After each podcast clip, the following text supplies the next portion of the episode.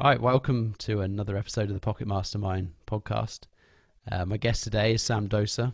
Uh, Sam is a, a, business and emotional intelligence coach, uh, and he's here to discuss uh, how we can better support uh, young people to realize their, their full potential. Um, Sam, a warm welcome to the Pocket Mastermind podcast. Thank you very much, David, for uh, inviting me and a great introduction. Oh, very good. very welcome. So, Tell us a bit about Sam. Who is Sam? Before we get into uh, the nitty gritty of how we can better support young people and help them achieve their potential, because I think it's uh, quite an important subject at the moment. Let's, let's learn a bit about Sam. So, Sam, uh, I'm uh, not British. I'm not born and brought up in uh, Great Britain. Uh, my origin of birth is Karachi, Pakistan, and I've been living in the the Great Britain for last uh, 24 years. And I'm a proud father of uh, three beautiful girls, and I have two stepdaughters as well.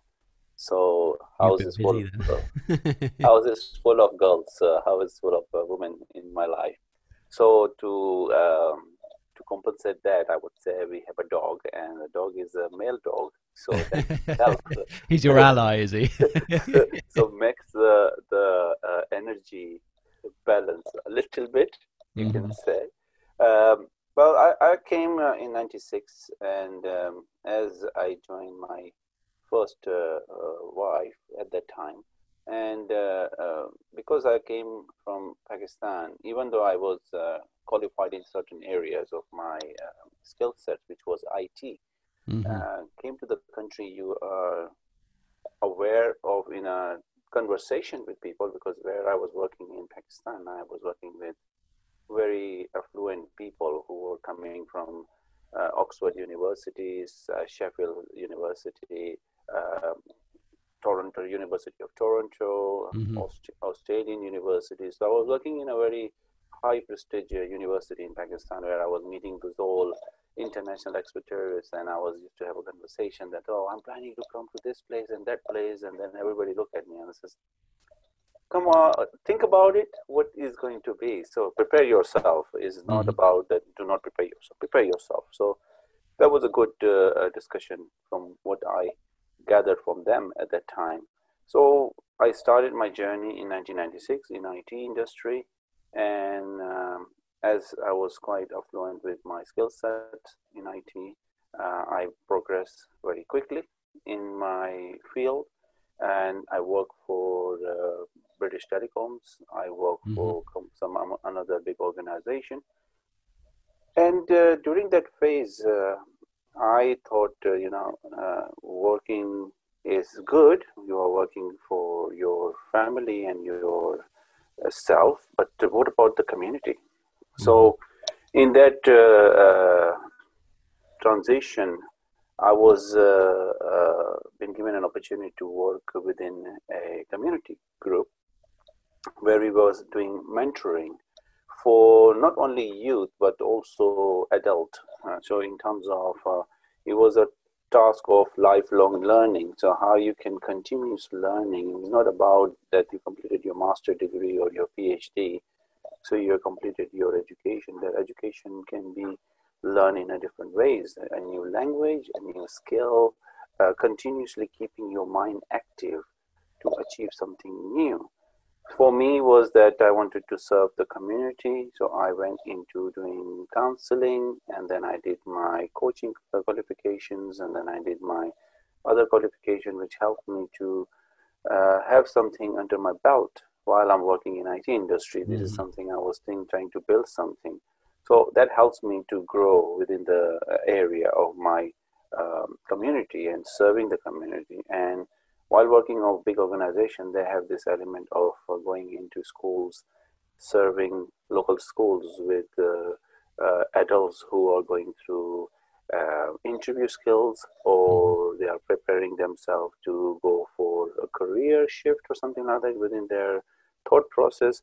So I had the privilege to go into school, do some uh, training over there, talk to the young adults with about CV writing and interview skills and all sorts of things. And during that phase, we I started with my partner uh, a charity called uh, Empowering Youth in London.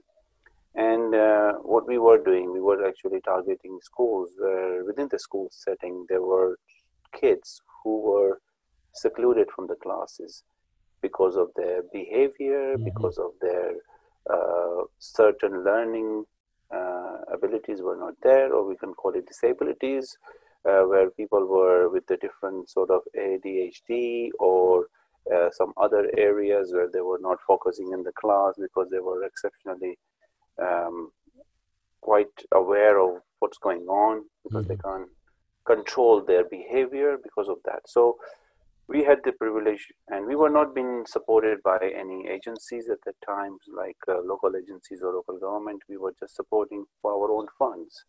So we thought you know what we have to do something for the community. Let's start something and something will come. So we went into school and we started doing some uh, workshops counseling coaching meditation mindfulness. And we had about 16 kids in our um, cohort at that time. Mm-hmm. So we went up to eight weeks to complete the whole entire journey with them.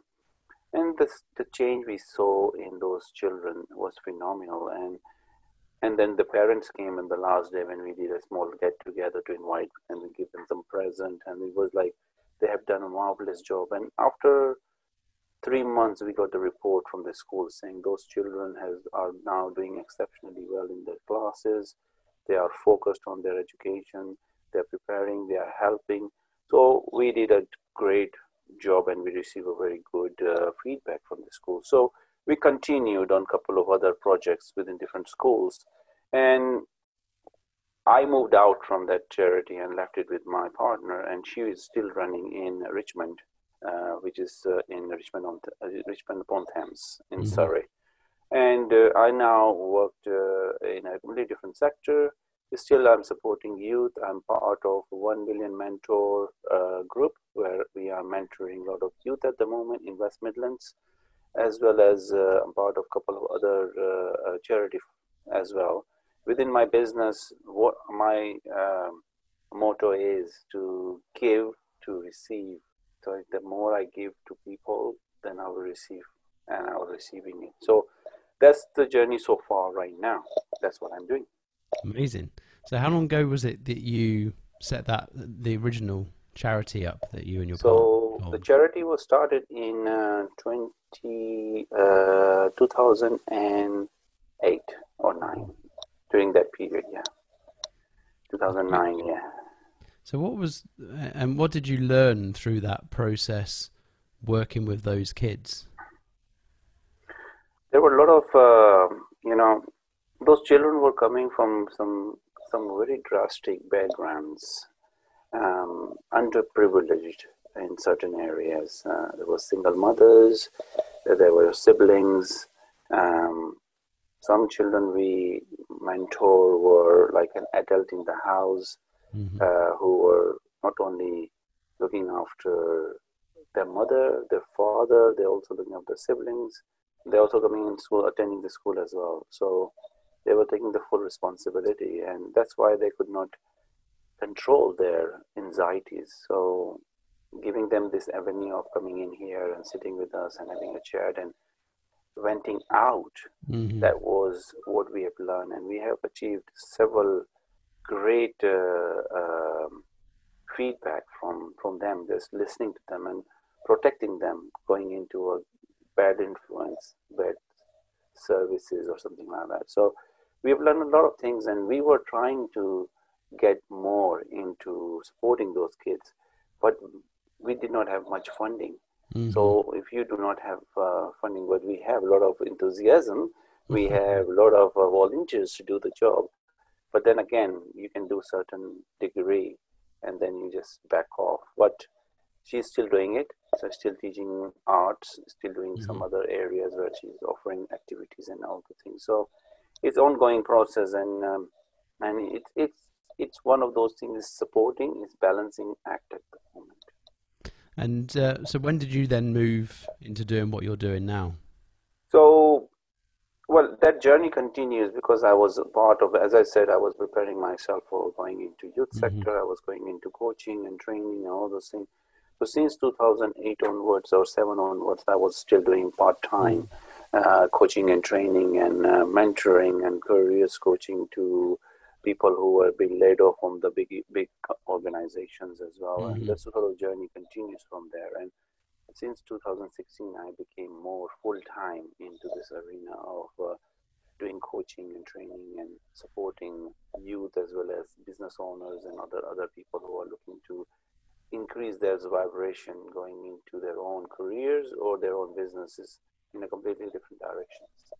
And what's the what's the big difference that you find between um, coaching the the young people, youth who potentially still at school or just leaving school, versus um, those of us who are a little more seasoned in the world, as it were? Now, because children need directions, they need to have somebody to hold their hand, somebody to protect them, somebody to listen to them, uh, understand them. That's why they are more influenced by their friends.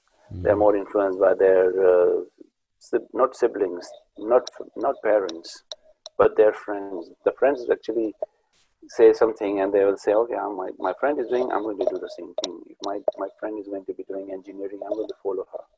Even though I have no interest in going in engineering, but I'm going to go for it. So my uh, intervention is that I listen.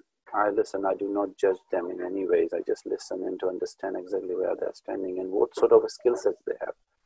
So they talk about a lot of things that are oh, my interest is in this and that, and I try to do this and that is does not happen. And so we we actually guide them. We do not hold we hold their hand, not hold them hand very tightly because we give them directions because our experiences as as an adult we gone through with our own journey and we have seen where the hiccups are where the uh, where the problems lies and how we need to maneuver from those sort of things. So giving them direction is quite interesting that because they listen and they follow it through. With adults uh, we have already preconceived ideas of a lot of things in our head because uh, we've been through our journey we've been through our sort of areas where we have walked it did not complete it but still we thought that might again reigniting it again re- reigniting again that thing well is going to work again but we are just very difficult to ask for help as an mm-hmm. adult. We say, no, no, no, my ego comes in and say, no, no, no, I'm not going to ask for it because it will look very, me look very low in front of Sam. Why I'm asking for help. And that's the biggest mistake we do. And I said to everybody, if you don't ask, you don't get. Mm-hmm. It's very true. It's very true. And with the with uh, you know with kids these days, it's I, it's for us it's quite a dif- different world than you know when even when I grew up uh, say 20, 20 30 years ago the world is a very different place now you know with the internet and social media and all of the challenges that come from that do you see common themes when you're speaking to the kids are there common themes around what their ambitions are or what their fears are that kind of thing there are there are different challenges with different kids mm-hmm. um, because um, um, as I said, I'm I'm a proud father, and my kids are uh, teenagers. Besides my one uh, stepdaughter, she's uh, 12 years old, but she still thinks that she's a teenager. Uh, so when you're that age, you're racing to you're racing to grow up, and once you get past 25, you're racing to stay still. absolutely. So my older one is doing her, her medical degree. So she's in her first year, completing her first year. And I got a set of twins who are 16 years old. And then I have a stepdaughter, 16.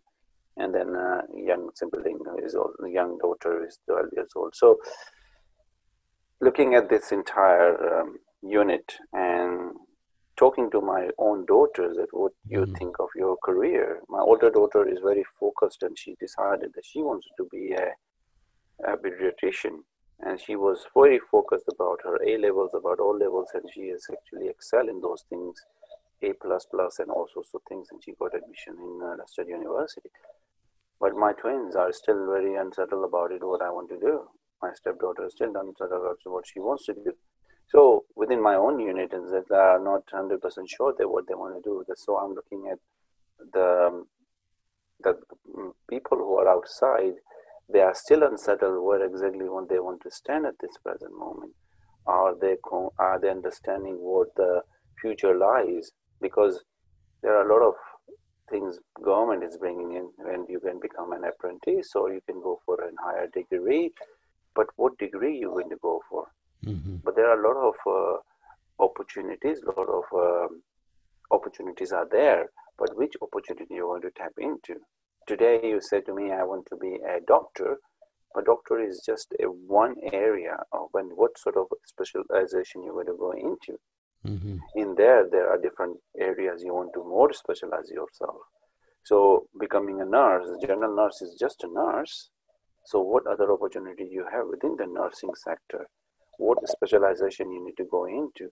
So everything has become actually more specialized. You need to go mm-hmm. into having a just a degree will not suffice you to achieve your long-term goals.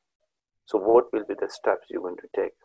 And the step is to take what is more relevant at this moment in present time. Everything is on your fingertips. So we also I want to have something to eat. Uber Eat is there, or I can just call the number and let the food come in, and I will have my dinner but then you're thinking about your banking is online, your education is going to change because of this COVID 19. A lot of things has started to change now. Cambridge University decided that all their classes going to be online. They are mm going to be inviting people just for one or two times in a, in a month to come and attend the lectures. And the rest is going to, everything is online. So you have to prepare yourself how you're going to manage everything. How you manage your education, how you manage your day-to-day lifestyle how you're going to manage all other areas of your lifestyle as well let's say for example now as cambridge university said then how that is impacting those people who have uh, student accommodations mm-hmm. how they're going to survive I don't want to digress over there. I just wanted to bring just an attention. There are a lot of things happening, and then our children are thinking of what sort of area they're going into. Mm-hmm. Architect, you can go into machine language or any other areas so these are all things are coming together and multiplying and to understand so having a mentor to help you to grow step by step that gives you yeah let's give you and um, work it out in terms of what matters the most who is in your uh, support and who is actually showing you the direction going forward in your career. Let's say, for example, if I said to my daughter, then you have to be a lawyer, and she said, but dad, I am not interested in going to be in law. Me pushing her, and even though she completed her degree, she will regret it. Mm-hmm. Correct? she will regret it and say you forced me to do the law degree that's your degree i'm not interested i wanted to be an architect so in your lifetime you have to change your career several times because you never know where your life takes you you might be living in uk today tomorrow you decided to move to australia mm-hmm. or america or canada anywhere in the world if you have a degree or if you have education, you have a passport. So you can upgrade your passport mm-hmm. to next level and still achieve better opportunity in different countries. But if you don't have anything, how are you going to survive? How are you going to survive? Yeah, it's true. And I think that's an, what you just mentioned there is about changing your career and, and like you've done as well. Mm-hmm. Is important. But I think that's one of the biggest things that's probably changed in the last 30 or 40 or 50 years. Yeah. People used to leave school and go into a, a job and do that for most of their life in a lot of circumstances, right? Mm-hmm. And now the world has changed very much to where people do have two, three, four, even five different careers in a lifetime. And I think when you're 15, 16 and you're being asked to decide what you it's I think the question still comes across as what do you want to do for the rest of your life? And how does a 16 year old I mean very, there are some like your your eldest daughter who obviously quite focused and and had an idea of what they wanted to do from an early age but I don't think that I, I think as you demonstrated with the other kids they're in the minority really of who wants who knows what the hell they want to do at 16 and i think helping kids to understand that everything isn't everything just seems so final when you're that age right? If if you don't get your exams it's the end end of the world but you could do something else you know? And there's helping kids to see that there are nothing is the end until it's the end if that makes sense is so important. But there is no such thing as impossible if you break it down he says i'm possible. Yes. Is our mindset how we look at it. Because what happened is uh, is about all about habits. It's about habits. It's about who you are surrounded with who is actually uh, putting right in, in uh, instilling right information into your head. And if you have those people around you they will uplift you but if you have a company which is only looking at just mediocre or average, you will remain those sort of in the same area. If you're not going to harness your self or your abilities, because we are all been given a gift within us. Now, harnessing that gift is the skill one has to develop. Everything can be developed in our life. You remember when we were young, you started to walk you will encourage to walk. If your mom and dad says, "Oh, you you you, you could not walk," don't worry about it. It's yeah, okay. give up. Give up, give up, give up. Don't worry about it. But encouragement was given to you to walk, to run. So we started walking and running, and now we are doing mammoth of things in our mm-hmm. life with our body and everything. So we all got gift. Now, identifying which gifts you have is is a journey so everybody has to go through with their journey.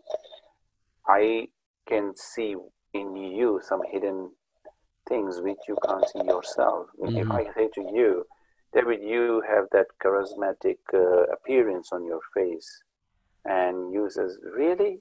I never noticed that mm-hmm. because you are in your own self. You are not aware of your awareness, but other people can see awareness on you, and that's what is happening happening in a lot of you that they can't see their gift yes. and that's why as being if they have been mentored their mentor can be able to help them to dig those golden things in them and say you know you have that gift in you use that gift you have that capacity use that capacity you have that threshold use that threshold to achieve what you want to achieve and every youth have that but again, you need somebody to guide them, then push them.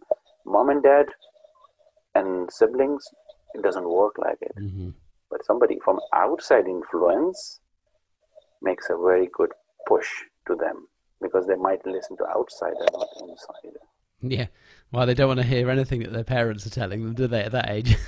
absolutely. Absolutely. What kind of exercises do you work with, give with the kids then to kind of build that a I guess positive self awareness because um, amongst the whole noise of everything else that's coming in from you know the the cliche really of uh, social media and the perfect this and the perfect life and people are, kids are measuring themselves against that all the time. So it's quite it's understandable that they might look at it and think that they don't have the gifts that you're talking about. And so how do you help them cut through that happened is, uh, you know, as I said earlier, everybody is individual with their own journey, and it it uh, its influence. People have been influenced by a lot of people. Um, I was uh, I was talking to uh, this mentee of mine, and she, he said to me that um, you know what, I wanted to achieve that level of confidence or that level of uh, think what other this other person is doing. But if you started to compare yourself is not going to help you in any way. You have inbuilt a lot of resilience and a lot of uh, gifts within you to increase that. If you want to take the gifts out from yourself the thing is started to know yourself who you are first of all. We don't believe in our own self. We just think that everything what it is that we just have to follow what is outside but first of all, you started looking inside who exactly you are. What is your purpose in this world? Yeah, young age. There are a lot of young young minds have this concept of understanding where they are, what they want to do. My daughter, as a simple example, she wants to do into go to into a university. She focused and she's going to. I've seen a lot of other students who says, you know, I have no idea to go to school, but I have a business idea. I want to run a business. And I've seen 12 years old already multimillionaires. You are good with uh, podcasting or you are good with video uh, or YouTube, you're making millions on that as well. So if I said to my daughter, you are really good at this, you know, you should put it on YouTube. Nah, not interested. Because they're interested in doing those things, but they're not interested in making it to go to the next level. Mm-hmm. What we have been taught in our uh, generation is that we have to work hard. When work hard, it pays everything for us. So we work for somebody else and we just work very hard, hard, hard, and we are sitting on the same. And then we have a lot of passion to do a lot of other things, but we do not want to work on those things. We just want to say, you know, my my job is settled. I got a job. I'm very comfortable. I'm very um, happy where I am. And then you take all the rest of your life working for somebody else. But one day you realize that, you know, I had a passion to do carpentry or I was impatient to do painting or I want to do something else. I did not look at those careers because I thought my family or my my family comes first and I just focus on those things. So guiding our youth to have an open mind to receive things and understanding about themselves is very important. Mindfulness is very important. When the time comes for exams all the students all the people all the parents started getting in panic mode. How are we going to survive these exams? How are we going to look at this the kids are not eating enough or they're not sleeping enough and they are just worried about their exams and so i said to people you know you start doing mindfulness young at the young age start doing mindfulness for 10 minutes a day you can't take out 10 minutes i can tell you 24 hours mm-hmm. 864 or 34000 seconds we have in a day mm-hmm. and you can't take out 10 minutes to just sit down and contemplate um, in your own thoughts because that gives you how much sleep you have. Do you sleep seven to eight hours or you are sleeping five hours which means your toxic in your brain are still there and it will just going into your bloodstream which means when it goes into your bloodstream you are anxious you are um, cranky you are unsettled imbalanced with your hormones. So you are affecting your body and you can't make decisions. Somebody says something to you you just let out. Mm-hmm. yeah. So understanding yourself is very important. And that's the that's the initial part the self-awareness. And as i said a lot of people have to start doing self-awareness of mindfulness. Understanding your own self first and then you will be able to understand somebody else. Because if you don't know yourself understanding somebody else is going to be a very demanding task on yourself. You know this is well i'm trying to make her happy but she's not making she's not getting happy. And then you started to look at it but i'm not happy myself. I'm going to mm-hmm. make her happy? So we do not reflect upon those things. And i learned myself this about 15 years ago mm-hmm. so you can imagine it was not that i was always been a learned person i learned now 15 years yeah. ago so i was on my own journey as well as a lot of other people are going through that journey Oh, I'm, yeah, the same thing. I think um, once you develop that, and it's, I would think most of us are probably sleepwalk for a fair amount of time, and at some point we kind of something wakes us up into having that perspective to be able to observe ourselves. Um, it's certainly if I look back over most of my twenties, I didn't necessarily have that for sure. Right, you're kind of almost operating on instinct most of the time, and then I don't know whether it's gradual or suddenly or something happens where you start to actually review yourself from a different perspective and and I think if you're able to help kids gain that perspective earlier, that's probably one of the most defining or, or the, the, the most important skills that anyone can obtain really is being able to gain that additional perspective because that's where emotional intelligence really comes in. And I see, you know, I've said this to a few people previously that one of my observations is when I watch uh, TV programs, whether they're involved, you know, documentary, fly on the wall stuff, um, and you're following police and they're arresting people.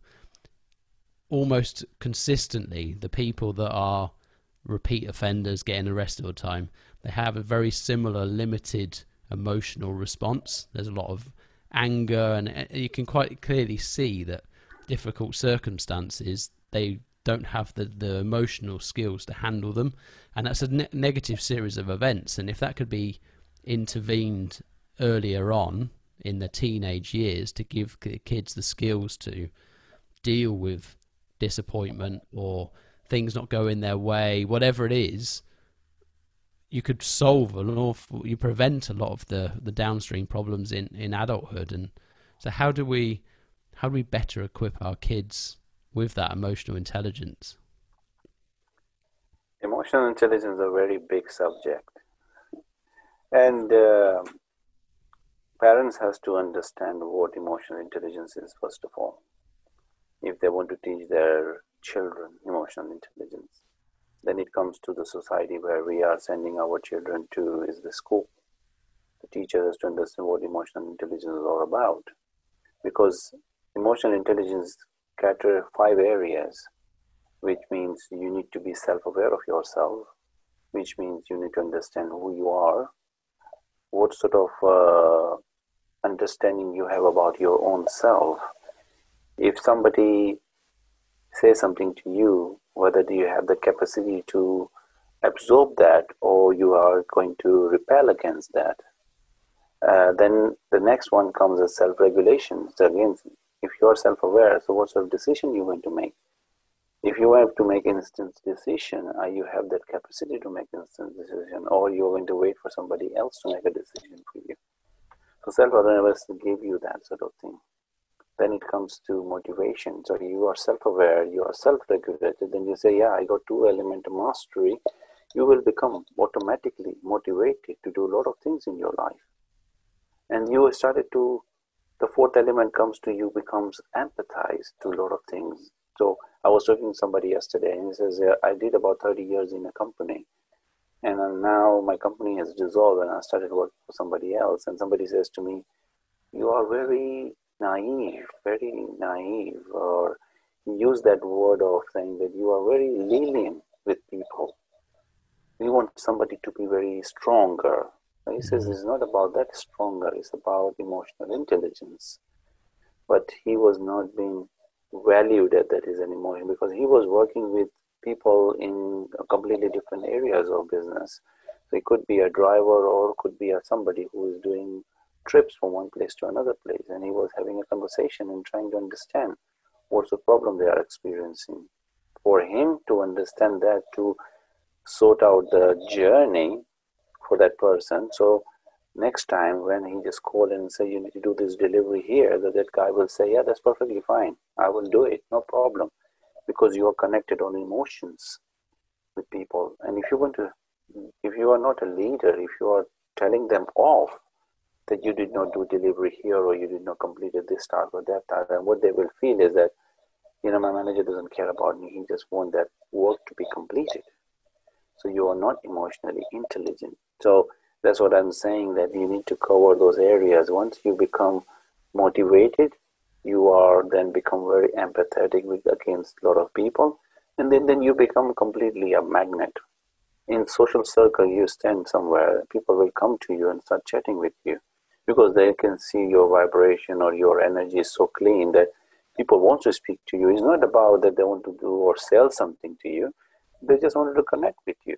And as a as an emotionally intelligent person, what you're going to be doing, you're not selling yourself. You're just going to be having a chat with them to connect somewhere emotionally. So I go into networking, and when I start a conversation, I do not just say, "Oh, my name is Sam Dosa, and I'm a business coach." Uh, and I would help you grow your business. No, no, no. I just go there and say, so, So how long did it took you to be here in this networking, or or why? What makes you to come to this networking? So the questions is completely out of their business, my business. I'm just trying to engage in their conversation so we can have some sort of a rapport on that. I might not buy on the first uh, networking. I might invite him to have a coffee with me and to understand more where exactly what he's selling me or what area of expertise he has which might help me to grow myself or I grow his him his him in his business journey. So we build our relationship on those emotions and that becomes a longer stretch relationship instead of a short relationship. I ask you, so what do you do? You say to me, Oh, I sell windows. Oh, I don't need a windows at the moment. Thank you very much. I move on to somebody else. You understand? Mm-hmm. Emotional intelligence is very important. If you are a director in a company who is selling and you have about 50 sales agents with you, salespeople with you, not everybody is going to be making the deal. Some people are not going to be very good with making the deal, making the decision. So, as a sales director, what you do is you get it all assessed, how many mem- member of your team been assessed, and you will identify on those assessment that who has the capacity to make decisions, to close the deal, who is more analytical, who has influence to influence others. So you will have a different sort of skill sets in your entire team. So you will know that if I want to do this, if I'll give John a task, he will complete the task. But if I'll give a task to Matthew, he will do an analytical side of it where he will contain all the information about that that uh, customer and give it to John, and John will going to close that deal because he will have all the information about their their uh, reports, their budgets, their everything, and they don't say, you know, last year you did this. Uh, we have understand you have gone through with them uh, setbacks. We understand what's going on, but what we are offering this, this is what we are offering, and understand what you're looking for. We can completely give the solution. You close the deal. Because you have managed. Because as a director, you manage your team very well. You do not actually forcing anybody to anybody because what you did actually you are very playing a smart uh, trait in your team saying okay i can see who got what skills i'm going to mix and match group up uh, and then there you go. We're winning so many businesses. Emotional intelligence is very important.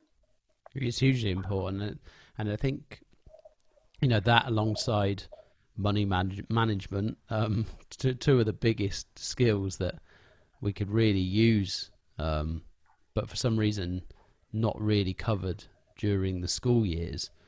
Um, and it's something that you know I'm quite passionate about. That if we could start teaching more kids emotional intelligence, and that was the knock-on effect. You've got to pay it now because, unfortunately, as a whole, you know, we kind of missed a few generations, so we've got to start now. We won't really see the benefits of it for, for some time, but those kids will then have kids, and the same with with money management is we would get ourselves into a much better place as, as a society uh, if we could hand if we were better with our with our own money. Because at the moment we're we're very much I think conditioned to be consumers uh, and to spend spend spend. And then when something like what's just happened you know, with COVID comes along, and we I, I still believe we haven't seen anywhere near the full fallout from from the impact of that yet. It leaves us all in a in a challenging position because we weren't we haven't been given the education to to prepare for these scenarios. Uh, and the other third thing really is kind of health and nutrition. You know, there's kind of everything that wraps into those three things, and you know, how do we how do we supplement that um, in the lack of you know in, in, lieu of it being within the education system? Now how do we as a as a society as parents as um, as mentors and and you know social leaders how do we how do we actually help young people to develop those skills for themselves?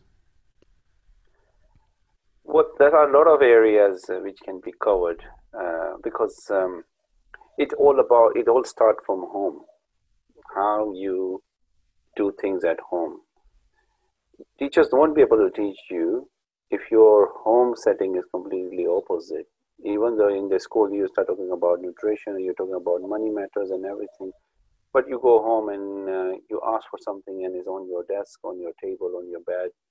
You say, you know what, I asked and I gave. Mm-hmm. Not everybody has a similar lifestyle. Yeah. So everything has to start from home. So mom and dad has to understand that how you look at and how much you can afford.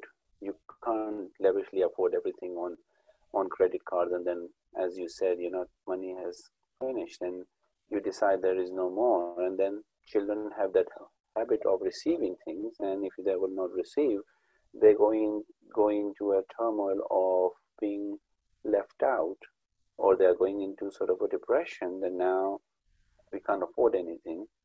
We were having everything luxury. We were going on four or five holidays a year and now we can't afford a one holiday a year. Everything has shifted. So there are a lot of multiple effect happens within the unit as well. So parents has to understand what is most important for themselves or for their children. Good education, understanding what the value of money. Nowadays, money is not grown tree. It's been made in, in sort of a bitcoins. Mm-hmm. So, what is a new era is coming in? How everything is going to roll? Because people are saying, well, use your card, use your card, use your card. Now, paper money is not going to be in, in a run anymore. So, how we are looking at telling our children that the future is completely going to be different, is going to be artificial intelligence. How are you going to cope with those sort of things? Without our, we wake up in the in the morning and we just pick up our phone. We become the slave of our phone. Yeah, but is all is going to start from the parenting is not going to start from the schooling if parents are going to guide them correctly and show them the direction then they will become the better individuals who will have their own children going to become good individual and the influence around them because we send our children to different different parents' houses as well they come back and they'll say oh they have this they have that or they will do this or they were doing this and uh, but what we don't have this. My daughter came to me once when she was young. She says to me, Dad, uh, you know what? My friend just got an iPhone, and I just got a Nokia. And I said politely, sorry, darling, I only afford Nokia. We can't afford iPhone. And she understood the way you say it. Because you can't just say, oh, oh, your friend got an iPhone. I will buy you an iPhone. It's not a problem. I want to show that, oh, because it's not good. Because what you are doing, you're creating a competition you are creating an unbalanced uh, scenarios and this is what is happening within our society people are acting like lunatics and there was a study done in america about people who were multimillionaire. So they did a test on the drug drug uh, one of the person was having cocaine regularly. And they did a check on it his brain activity. And they saw one part of his brain activity was flashing very quickly. And then they have this brain scan done on this multimillionaire, and they saw the same part was acting very fast, and they justify that the person who was uh, addicted to cocaine and the person who is addicted to wealth has similar mm-hmm. effect. Mm-hmm. What the person who is wealthy, he says, okay, if I got a one mention, I want to buy another mention. If I have one jet, I want another jet. So you are as that constantly in that sort of a cycle of getting more, more, more, more, more. What's the what's the effect? You can have the worldly things, but internally you are unhappy. Mm-hmm.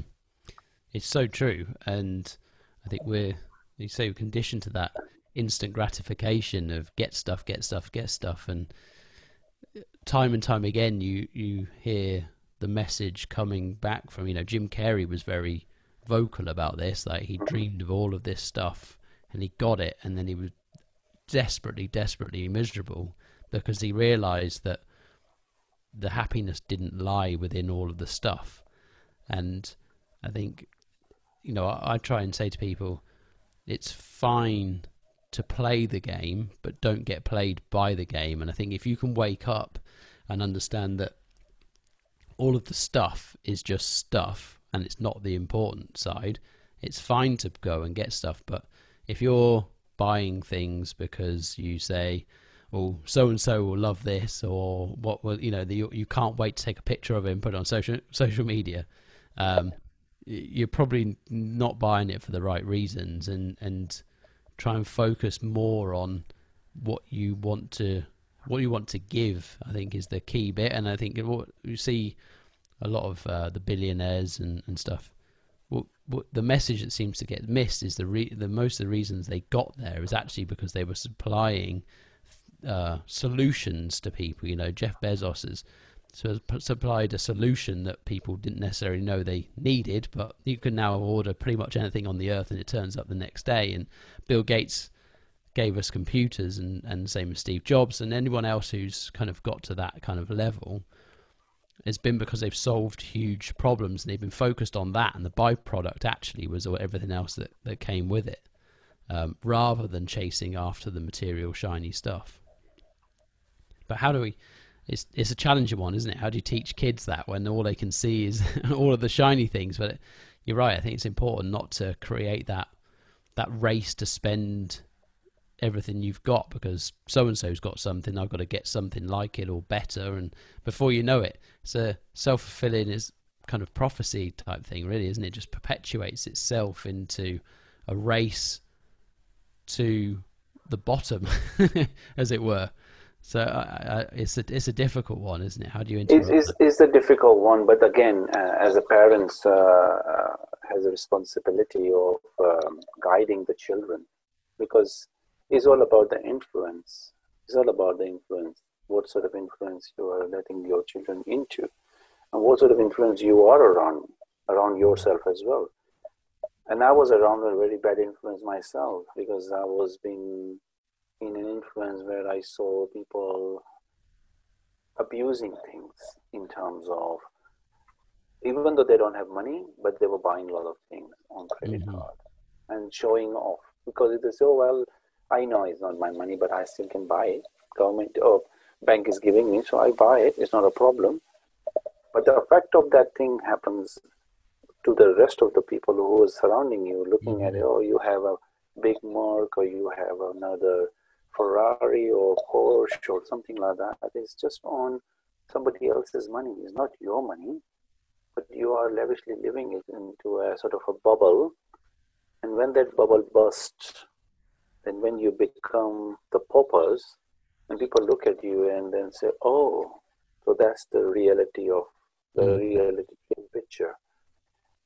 And we create our own self, and we create our own uh, uncertainty ourselves you can imagine that we are creating these big shiny things and sometimes this shiny thing become very dull it has a remnant effect on not only you but then on your wife and on, on your children and all those who are surrounding you looking at you those sort of things so one has to be very mindful of it that whether does he know himself and herself very well is he content in his own body Mm-hmm. Or he's looking at the commercials outside and says, Oh, that person looks very slim. I should be look like him or her.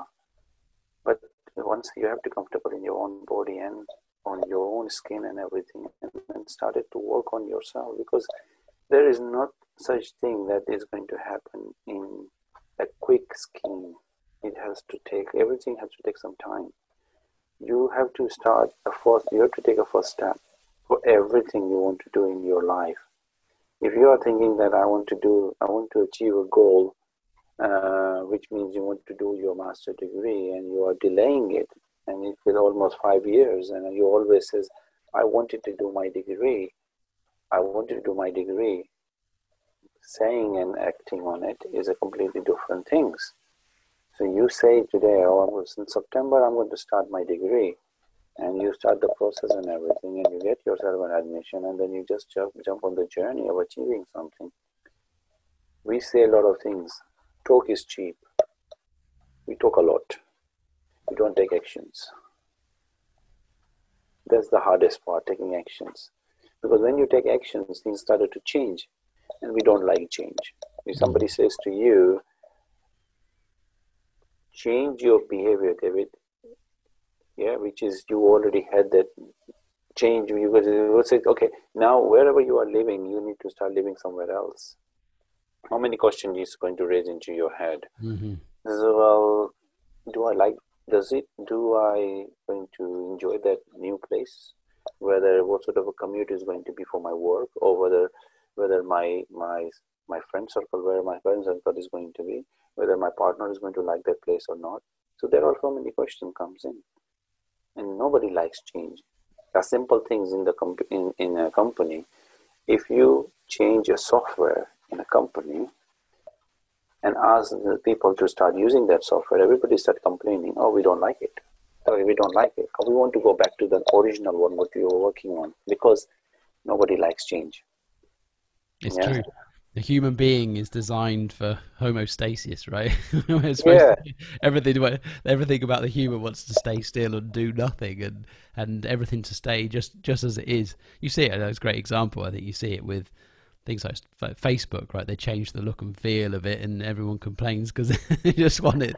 They want it the way it was, whether it actually turns out. But Pete, the interesting thing is that once you do start to make those changes and you start to move forwards that that it's always less painful than you think it was going to be, and it is it, you've just got to take that first move. And I think the other part is, you know, when we're talking about instant gratification, I think people see it's very easy to see, oh, I want I want X, Y, and Z, or I want to get to X, Y, and Z, and but the gap between seems so vast that it's hard to get started. But actually, if you just start moving one step at a time. Do the stuff. I think Henry Ford said that uh, it's amazing that every, when I don't know how to do something, if I focus on what I can do, the stuff I couldn't do seems to disappear.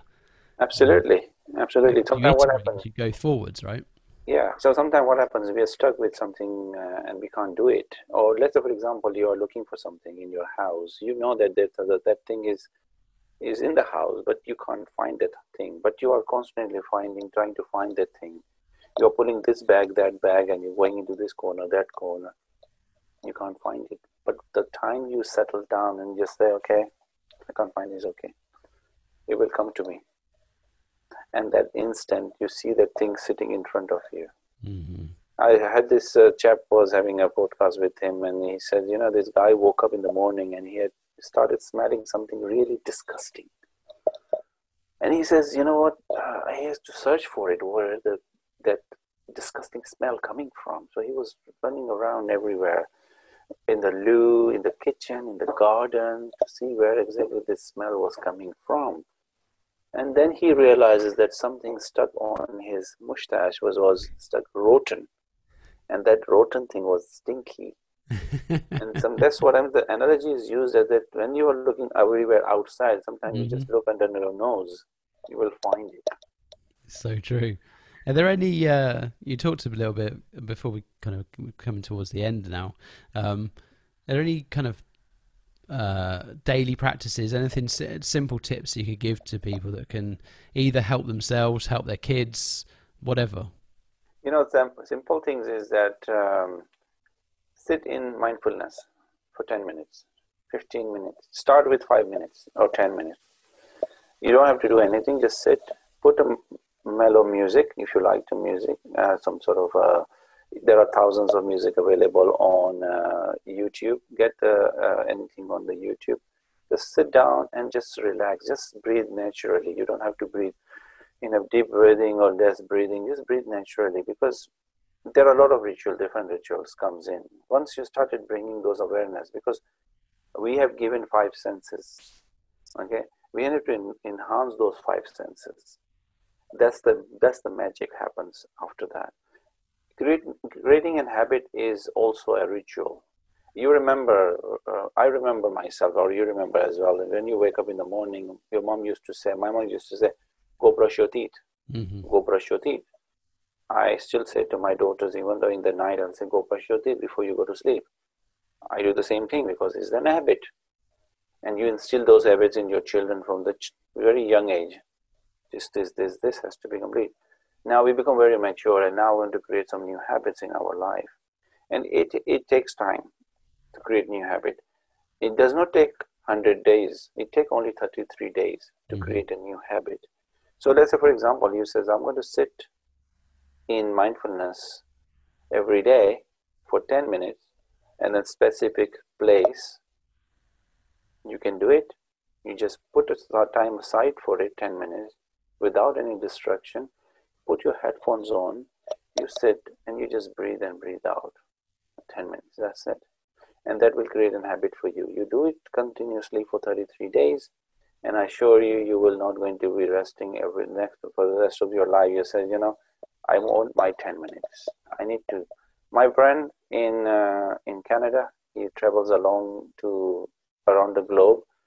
He said my my power nap is very important for me i have to have 20 minutes power nap every afternoon so I can rejuvenate myself.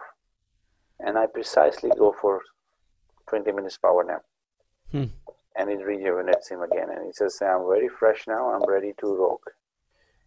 Go in the nature. Go in nature and sit there. Breathe the fresh air. And just look after your body. Look after your body. We put a lot of things in our body not realizing that those things what we are putting in which are processed especially mm-hmm. doing a lot of damage in your body and you can imagine our children who are was not been properly guided they are eating junk food and they are affecting their not only their physical side of it their, their thought process goes damage as well because you are putting so much stress on your tummy which burns the food you're taking all that energy from the from entire your body and trying to burn that food. And you are not allowing they are not going out to play. If you remember your childhood there was this i was in, in, i was brought in pakistan and we were used to be out in the field and our mom used to shout and ask us to come inside and this uh, totally is reversal that we are pushing our children get out from the house now. Go outside in the field play outside and we will call you then come back. But you are stuck to a computer. You stick to a machine. Mm-hmm. and you are more comfortable sitting on that machine and you are just not and you are getting obesity because you are constantly sitting on those sort of things and you are constantly watching those screen which has subliminal languages coming in and which is interacting with your mind chemicals and then you started to think something else what you are watching is absorbing in your head and everything so the more time you're spending on the computers or the phones or all sort of things is have a detrimental effect on you long term. So true. So true. Right, I've got a few questions that I want to sure. run through with you before we wrap up. Sure. Uh, then I've just started to ask everybody these same questions to see mm-hmm. uh, see what what the answers are that come up. Uh, so number one is, do you have a morning routine? Uh, and if you do, what does it look like? So my morning routine, I do have a morning routine. So I wake up in the morning, I do my gratitudes, I do sit in my prayers, I do my meditation, and then I start my work.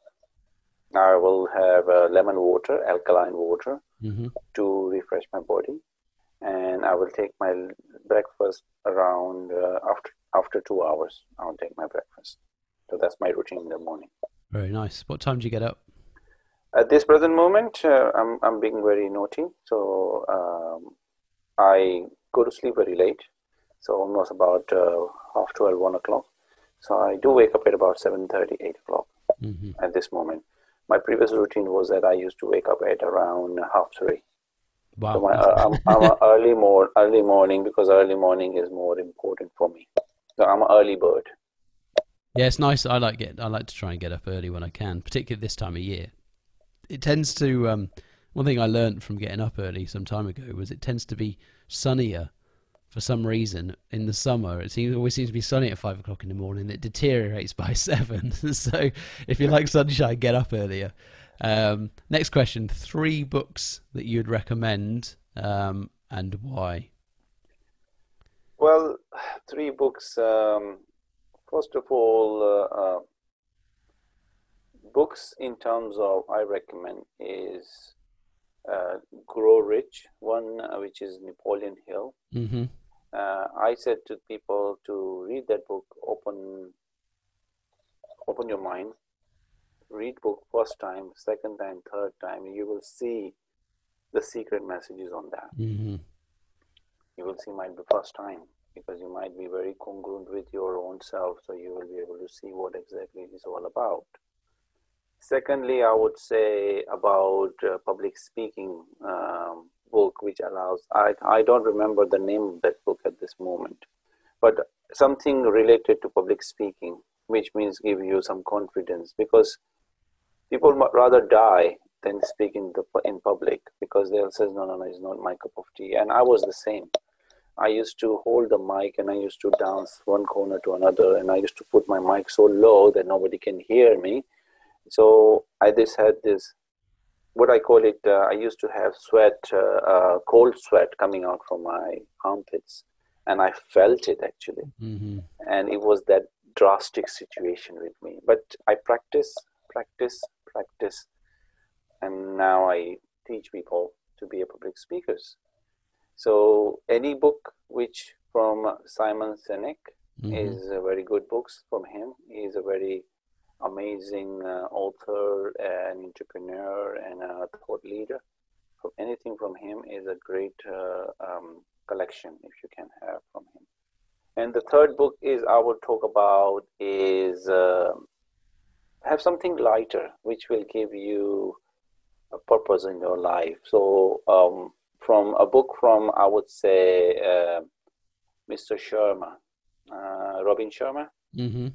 Um, it was book about the um, what's his name something related to the ferrari um, have you have you heard about that no book? i haven't it's it's uh, it's about uh, uh, a buddha. Uh, is about the buddha or is about uh, uh, a buddhist monk mm-hmm. and and they were relating to things that to be a monk or to become a businessman mindset how you balance those things. Because if you don't balance your life then you can be a monk rest of your life and you will say uh, that's what my eternity or uh, i'm happy where i am but i'm not have enough to sustain myself mm-hmm. but then if you are a millionaire then you have no internal happiness you are only have external happiness so to bring those things together to balance it out then you have uh, what i call it nectar from the both world so you are balancing your life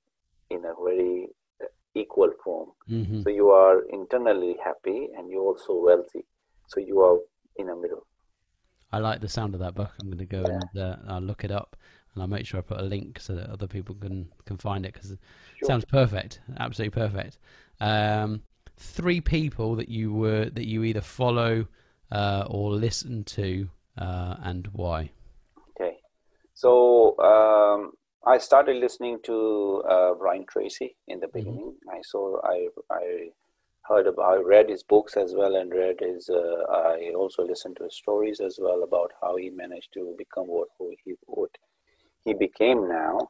Uh, his primary journey from uh, from his uh, condo to where he is right now, and learning several languages and how he's managed to uh, get to the place where he is right now and influence a lot of things is lot of programs is which i followed and learned a lot of things from and i becoming my ritual practice as well in my life as well um, secondly tony robbins came as well in my uh, journey as well um, certain degree uh, i followed him but then one area i stopped following him because i was not managing my uh, sort of what i call it um, it was not on the same wavelength as my wavelength. I think I might not be in his wavelength. So I found it not balanced. But what I learned from his uh, uh, programs was that uh, there is a determination, there is a follow up, there is a potential pushing you to the next level, understanding who you are, making sure that you follow your path, your growth, and influence yourself with the right people. And that was important to me as well. And third, but not, I would say, the last one, um, is uh, a person who is, um, which I follow. Uh, he's a he's a spiritual leader, but he's also a father, um, a brother, um, and he influenced millions of people. Uh, he's not in sort of what I call it uh, in the media a lot. Mm-hmm. Um, because he's not a sort of a social media influencer, sort of like that. He's a, he's somebody who actually have a a vision to help the global people. It's mm-hmm. not about one particular sect, but the entire world. And he's helping those people in a completely different ways. So his institution called the Aga Khan Development Network. Uh, it's called akdn.org. And that's where he helped billions of people in different areas of the world.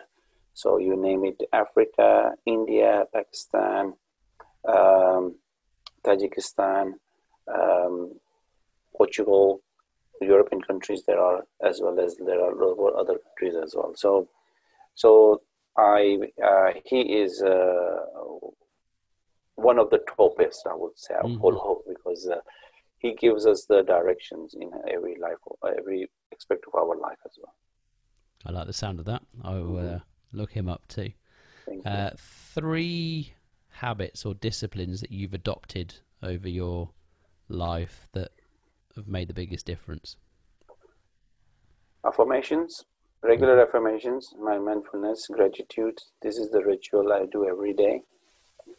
I do um, uh, my habits, as I said, my rituals are my habits, um, and these are very important to me. And that actually uh, developed me.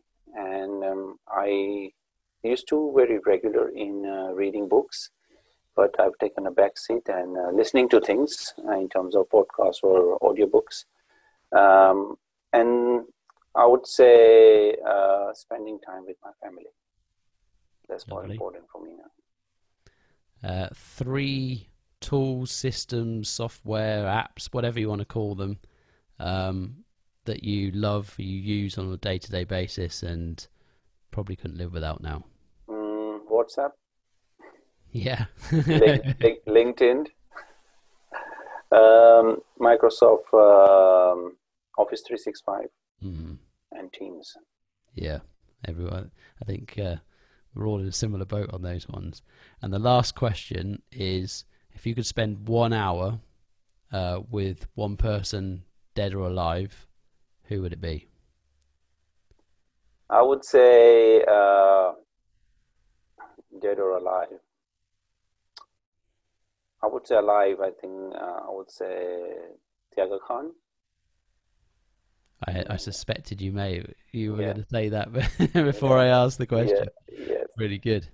Uh, that is all my questions. Thank you very much, Sam. It's been uh, really interesting. Great to to learn about you and to have a good conversation around um, all things encompassing. Um, you know how to navigate in the the cha- challenging world. You know, both from a um, a youth perspective, but also from a parental expect, uh, perspective and, and society. So, um, really appreciate your time.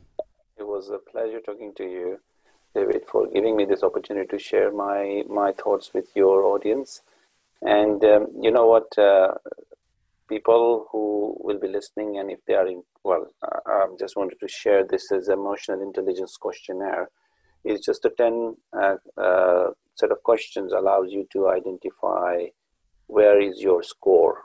So it's not right or wrong because there are 10 questions. Just wanted to see whether how do you see those questions and what is your first instinct of your emotions. And you say, okay, I will say A, for example, and then you score your score, uh, score tally your score and see what your total number comes in and this will tell you that where you stand on your emotional intelligence uh, scorecard and there is a life forward where you can become 100% self-aware mm. of yourself and it's available on my website uh, samdosa.com and it's free amazing. Yeah get get over there and do that. Uh, the first time i did an emotional intelligence questionnaire it's quite it's really good it's really helpful because it helps you see from another perspective where you have opportunity to to work and you become eh, by just by doing that you become more conscious. So yeah head over to well I'll make sure I've got a link over to the to the questionnaire from my website when this goes out. Thank you very much. Really appreciate it. No really good. Great to chat Sam. Thanks. Pleasure. Cheers. pleasure